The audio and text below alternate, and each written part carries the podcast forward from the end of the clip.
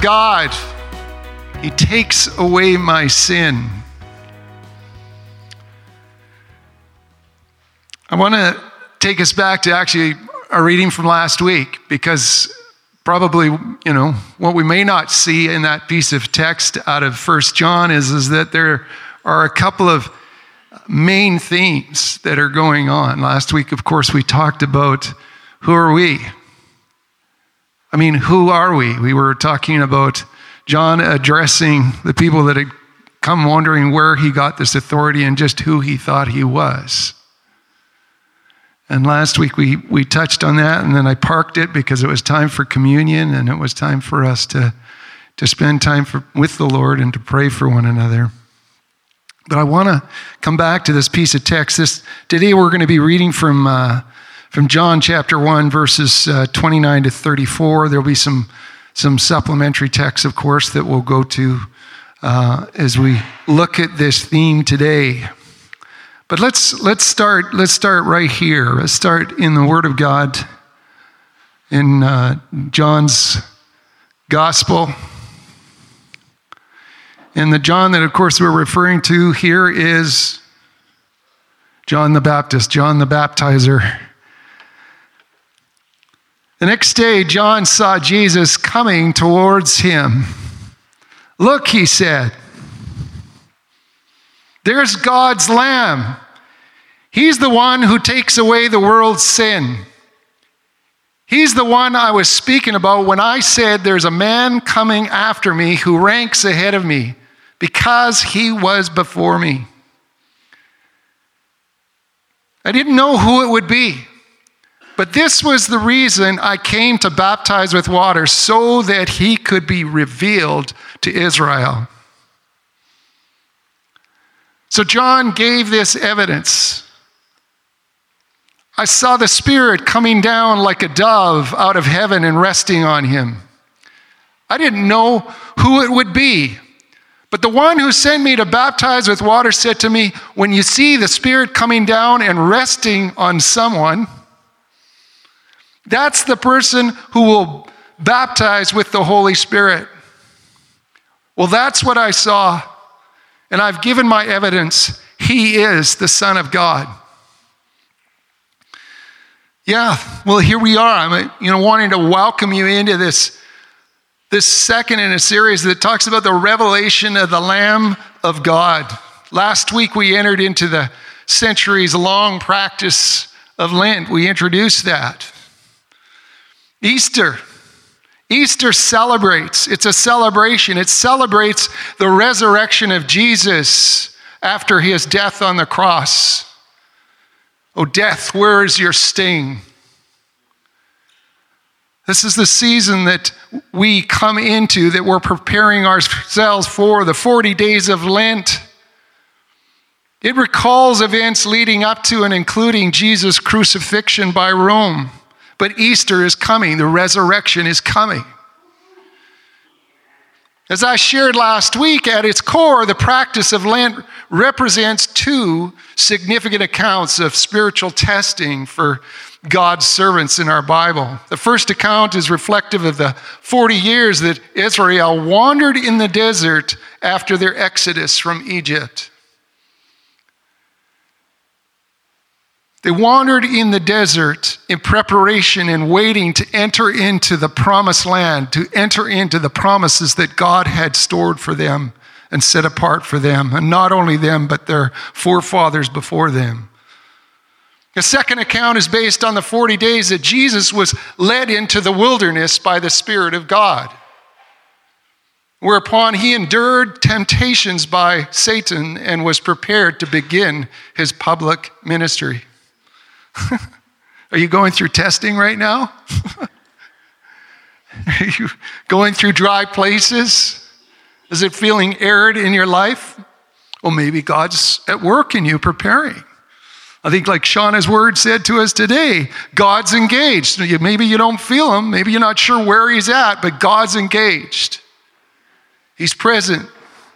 And just as the Spirit of God sustained his people in the desert and taught them how to sojourn with God, I'm asking the Spirit in this season, I'm asking the Spirit to lead us, to work on and to affect the trajectory of our lives and the trajectory of this church. And just as John's eyes were open to see the Spirit descending on the world's prophesied Savior, I want the Spirit to better open the eyes of our heart to behold this Lamb of God. Again, I refer back to what Shauna gave us here as a word. Every once in a while, I feel like the window opens just a little bit more and I get another taste and sight of Him. Keeps me wanting to come back for more. Behold the Lamb of God who takes away our sin and the sins of this world. Last week, we We celebrated communion, we prayed for one another. But before we did that, we paused to reflect on that important question Who am I? Who are we? Who, who are we not? John the Baptizer's life, I asserted, reminded me that we all need to be awakened to the nature and the reality of God Himself. I'm not talking about just being aware of your inner being. That's, you know, it's good if you know some things about what's going on in there. But knowing God Himself. Because you know what? He knows exactly who we are and how He sees us. As I considered this, I was looking at this Psalm 139 through through the week here 139 and i just you know i just picked up on these things because i was i was looking for that scripture verse that reminds me that he, he even sees me in the hidden places. He sees me in those places where nobody else can see me. He sees me when i often don't see myself who i am and who i'm becoming he is god who created our inmost being david our famous King David pointed this out, inspired by the Spirit. He is God who knit you together in your mother's womb. He is God who saw your unformed bodies. And He is God who is determined, who's ordained, who's written down all of the days of your life, even before you came into life. I mean, like if we know anything about the two characters of our story, we know that John came knowing his purpose, didn't he? I mean, he was still working it out. He was actually still looking for a revelation of that one that he was, was getting the roadways ready for, getting people's hearts ready to receive. Jesus came knowing exactly who he was and why he had come. God wants us to know who we are and why he's put us here. It's the work of his spirit, it's the work of the Holy Scriptures, I contended, that reveal God to us, that awaken our God created identity, and that's inexplicably joined to Him our identity. It's the work of His Holy Spirit to affirm and to reaffirm and to reveal and to reveal again His love for us and His coming into this world. Because, see, like John, we need a revelation of the Spirit to see Him at work, don't we? That's what I love about this story. It's the, it's the, the God I am. It's the God who's present. It's the God in the moment who is working on me and who has been speaking to me and then is suddenly at work in my midst. John the Baptizer clearly knew who he was and who he was not. And famous for many things, but the central and most important role he has in our New Testament is to point away from himself. Because he was garnering quite a reputation, wasn't he, out in the desert? That voice crying out in the desert, make straight away for the Lord. But he was pointing away from himself and he was pointing towards Jesus, to God's Lamb. Right from the beginning of John's gospel, Jesus' disciple gives away the entire plot line for the book. Have you ever read books like that? Well, this is that's his book's all about that. He's entirely giving away you know the ending right at the beginning of the story. And he's telling us why things end up the way that they do. Jesus, the Lamb of God, came to die a sacrificial death for the sins of this world. And not only for the sins of this world, but he came to die for my sins too, and yours, and yours. Flash forward to the end of John's story, Jesus' crucifixion takes place on the afternoon when the Passover lambs were being killed in God's holy temple. Do you think it a coincidence? no. What is the unmistakable conclusion? Jesus is the true Passover lamb. He's the one that has always been the foreshadow of the one who's to come. You think of sacrifice upon sacrifice of blood spilled and pouring out over the temple to cleanse the people from their sin. It was all a foreshadow for Jesus ultimately coming to give his life for us.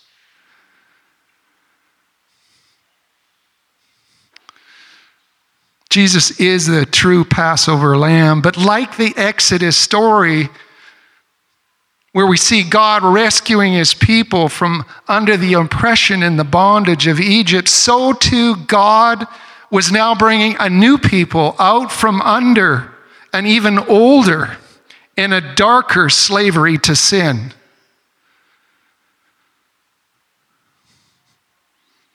But who are the new people? Who are we looking for? In the original Exodus story, Israel was saved and brought out from the dark powers of the world, out from underneath the demonic and the enslaving powers of Egypt, and out from under the might of the Egyptians and Pharaoh himself, the mightiest nation on the world at that time, breaking over 400 years of slavery. But now, according to John, God's Lamb is going to take away the sin of the world itself. God's plan to redeem mankind is moving out. God's desire to save is stretching out beyond Israel to conclude the whole of creation. And John was already setting up the narrative in the introduction of his good news account. In 1 John here, or John, sorry, chapter 1, verse 9, the true light that gives light to everyone was coming into the world. He was in the world and through the world was made known through him. The world did not recognize him. He came to that which was his own but his own did not receive him. Yet to all who did receive him, to those who believed in his name, he gave the right to become children of God. Who has he come to save? All of us. Who are these new people of John's gospel? Well, it's hard to see there, isn't it? Squint a little. But yeah, his salvation is for anyone who will receive him and follow him. John the Baptizer, whose namesake means God is gracious or God's gift. He understood this. Don't for a moment think that he came to this revelation on his own. but his understanding, it was informed by a love of God, a love for his w- word, And I would add a, a love for his parents who modeled a love for God. And it was informed by the love and the Spirit of God that had filled him since the time he was being formed in those hidden places that David talks about in the Psalms. In that place where we're all being formed. God, who is gracious, he quickened the prophet's heart with a revelation that clearly pointed to the, the Lamb of God who takes away the sin of the world. And foundational to John's evidence, Jesus is the one whom God's Spirit comes down on and rests. Jesus is the one who will baptize not just with water like John, who preached and baptized for repentance, but he will baptize with the Holy Spirit of God Himself. In Matthew's account, maybe some of you, when you think about that particular verse out of John, maybe, maybe this comes to your mind. He, that is Jesus, will baptize you with the Holy Spirit and fire. There's some of us here who really like that. Don't forget the fire, David.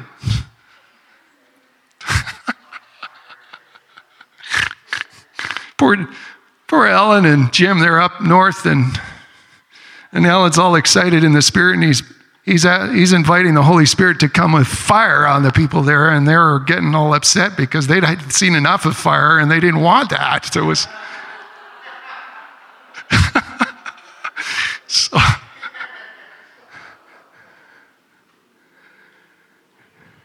you don't get one without the other. I guarantee you that. That if you and you truly want to open yourselves up to the Spirit of God, you are going to experience the fire of God.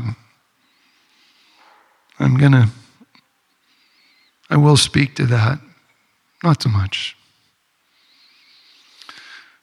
Do you remember that I said that the author, John, was always giving away the plot line, right? That's what he does in his gospel here. He, right from the beginning of the story, he's giving things away. But the baptizer's testimony also provides us with another critical activity of Jesus coming. God has sent his love. He sent it in the form of his son to come to restore and awaken that love in us. I love what Romans 5 5 says what Paul writes here God's love has been poured into our hearts through the Holy Spirit who has been given to us. Love is like a burning fire. I think there's a song or two about that in there. Jesus' work includes the important infilling of God's Holy Spirit. But it's only in the final scene of John's gospel that the Spirit is given, like really given to Jesus' followers, isn't it? Like he prayed, he gave them authority, he sent them out. But we see here at the end of John that, that it's only then, it's only when the Lamb has been killed for the sins of the world. Only then can the Spirit of the living God be poured out and upon and in his people. Only when the temple of our hearts have been made clean and ready by the cleansing sacrifice of God's Lamb can the Spirit and presence of God truly come to rest and to live in us. They go hand in hand, do they not? Looking ahead in John's gospel to the evening of the first Easter day, the resurrected Jesus appears before his disciples. And he records that he breathes on them. John chapter 20, verse 21. So picture it. The disciples are fearful. They're locked up in a room thinking at any minute those guys are coming for them too, right? Like they are traumatized. And they've been traumatized for day upon day and into the third day.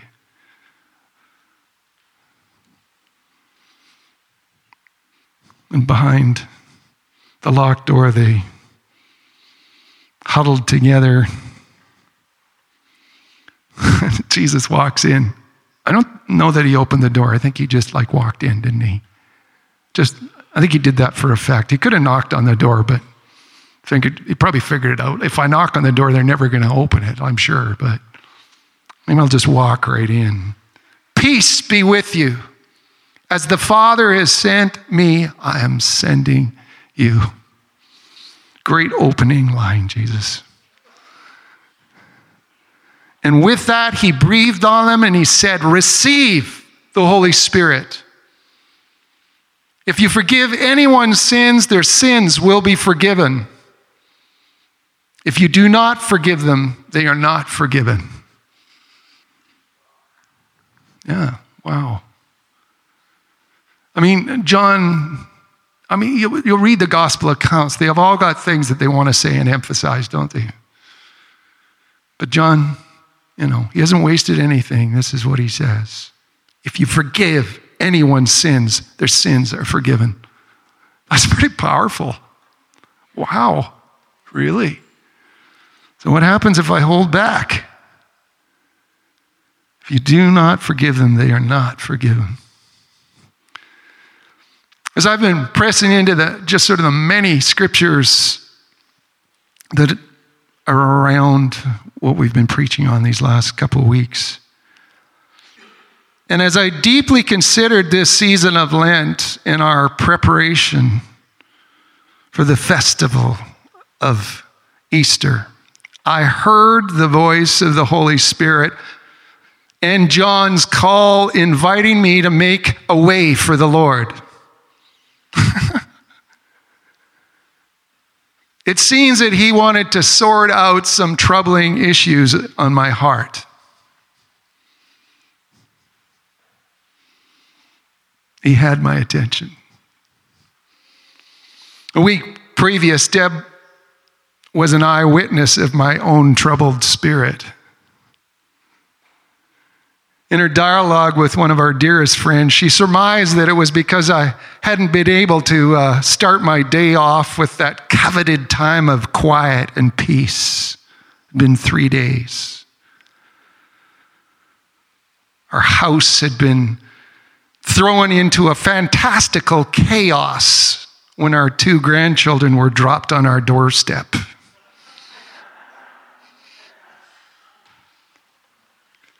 And for two sleep interrupted nights and three days.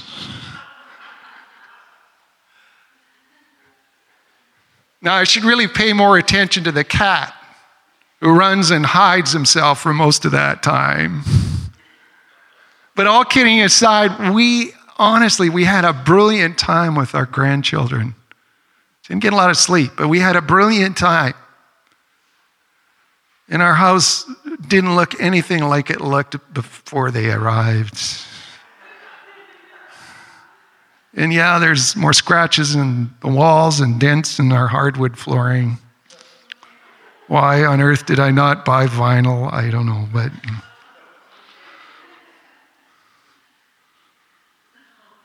But they represent some of the greatest delights of our life, our grandchildren.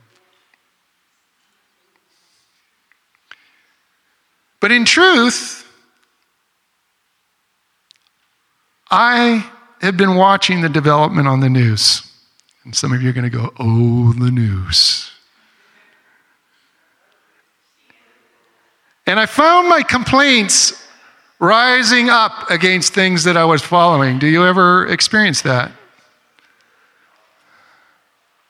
And I confess to you that they were largely tied to the unrest and unlawful protests that were shaping up across our nation.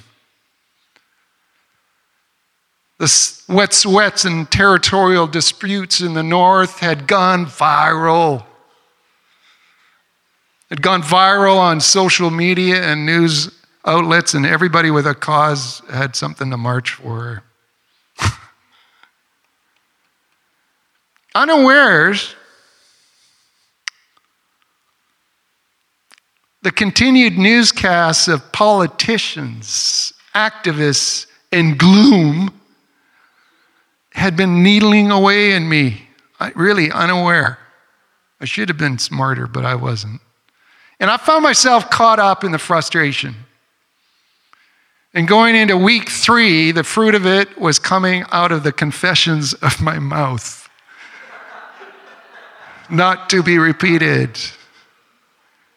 I found myself saying things under my breath that were utterly unloving, and I knew it. They were anything but Christ like.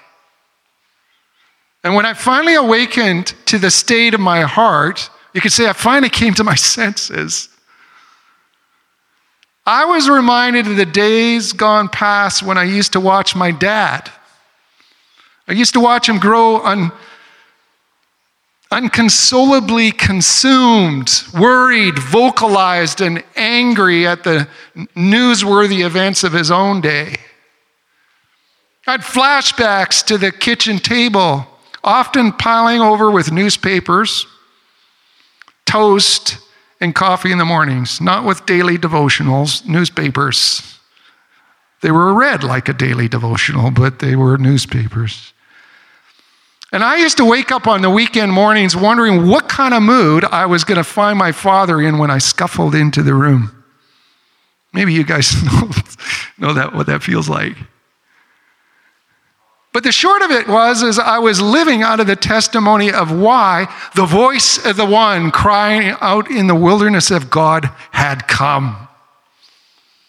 Graciously, I, I was made aware that I, I needed to turn and my wash myself of my really, I'm going to say it, sinful disclaimers, the things coming and breathing out of me. And I, and I needed to yield my heart again to the Spirit and the love of God. As I went to the Lord about these things, the Father took me to four different occasions in my life. Four occasions where I had been physically and verbally threatened, even with death, in my dealings with my indigenous friends. And I, you know, I, I considered whether I should even bring this story up, but I think it's relevant.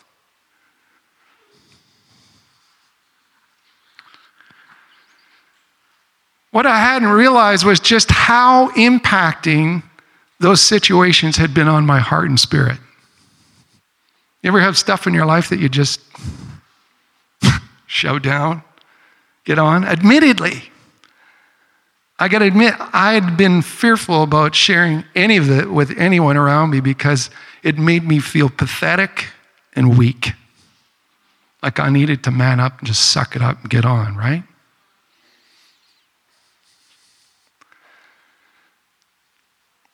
Now, I'm not claiming to be complicit and innocent, at least in a couple of situations when I was younger. My best friend in my life through growing up years was himself indigenous, but I quite honestly didn't see him any differently than I saw myself. I didn't see the color of his skin versus the color of my skin or where he was raised with where I was raised.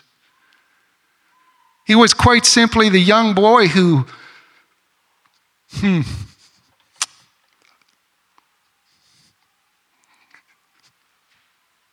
This is where I have a tough time.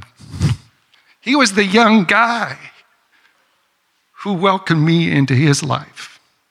He was the first and only person in my life who invited me to vacation Bible school. I didn't even know what that was. Invited me to that outreach during a summer vacation. And after it was done, I still didn't know what that was, but he invited me. He's the guy that saved me from the trauma of moving into a new city. You remember that as a kid? He's the guy that came to me when I was feeling pretty isolated and invited me over to his house. And for many years, we got in a lot of trouble together. He was awesome.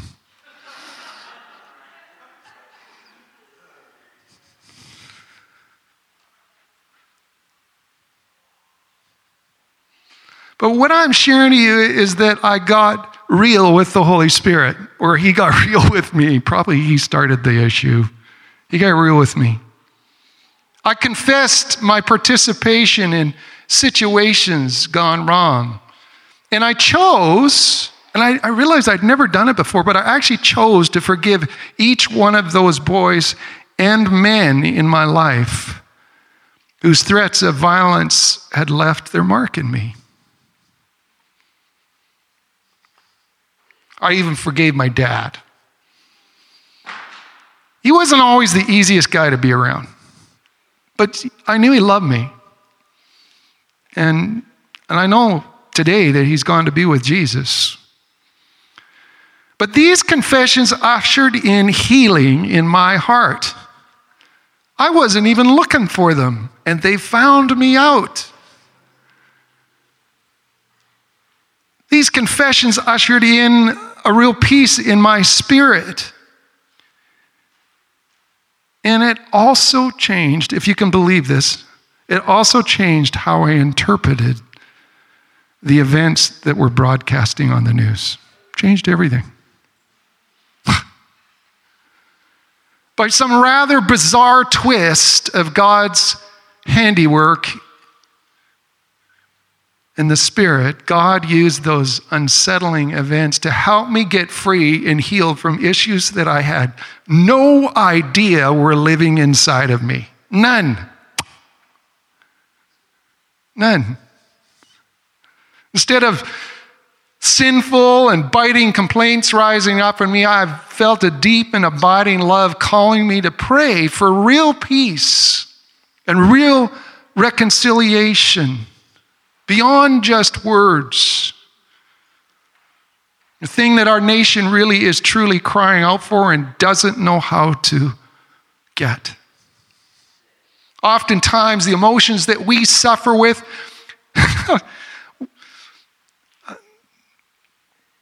they have to do with sometimes with unwarranted sins that have been committed to us.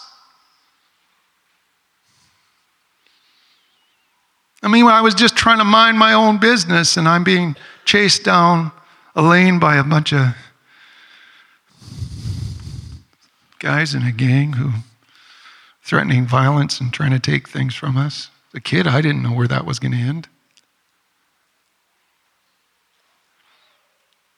Anger in itself is not sin. I just want to give you that ticket right there. But the Bible does say don't sin in your anger. If you're dealing with anger in your life, be aware that it's, it's, it's trying to tell you something. Something's going on in you. Pay attention. When you came to Jesus, you didn't throw your, your emotions away. They're real. They're telling you something. They're not always telling you the truth, but they are saying something to you. They're like a barometer. Are there any of you here today that are suffering with some effect of anger? Are there any of you experiencing some unwarranted negative emotion? Do you know what negative emotions are?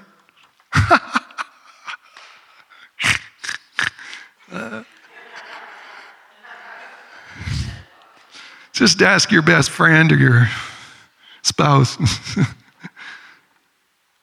ask them if this is normal. And if they suffer from the same thing you suffer from, don't ask them. Find somebody else.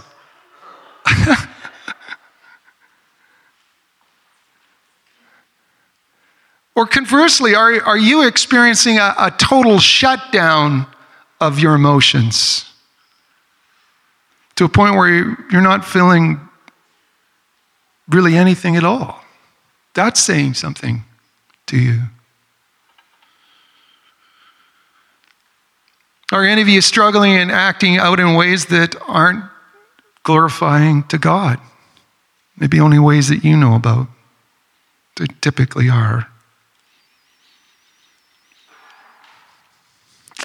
then I want to encourage you that Christ died to usher in healing and forgiveness. And his blood still speaks. The sacrifice still holds. The sacrifice is powerful. It's a sign, his covenant to you and I, that I love you this much. He still bears the scars, the wounds from what he suffered. The resurrected Jesus.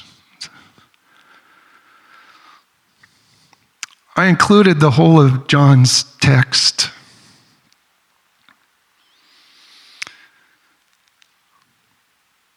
I'd included it precisely because it points us towards two very important activities that we must embrace. We've got to grab a hold of this ongoing work and activity of Jesus who baptizes us with that transforming love and power that is His Holy Spirit. Never get weary of the work of God's Holy Spirit and asking Him to come.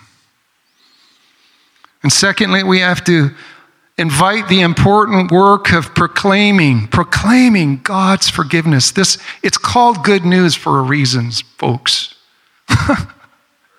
it's good news. And we need to do it. We need to begin by exercising forgiveness in your life. If you forgive anyone's sins, their sins are forgiven. That is very powerful.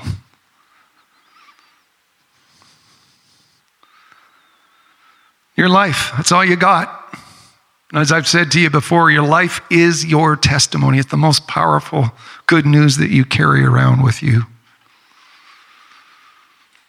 If we want to carry on seeing the power of sin broken in this world, if we want to see our nation walking in true love and true freedom, then it must be alive and evident in us. Are there any areas in you where you are experiencing some discomfort right now? Maybe th- this week make a make a determination to keep short accounts with people.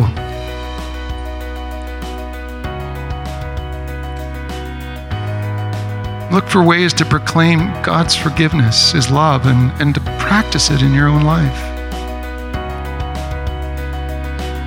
Invite the Holy Spirit to show you what, what's, what's going on with you.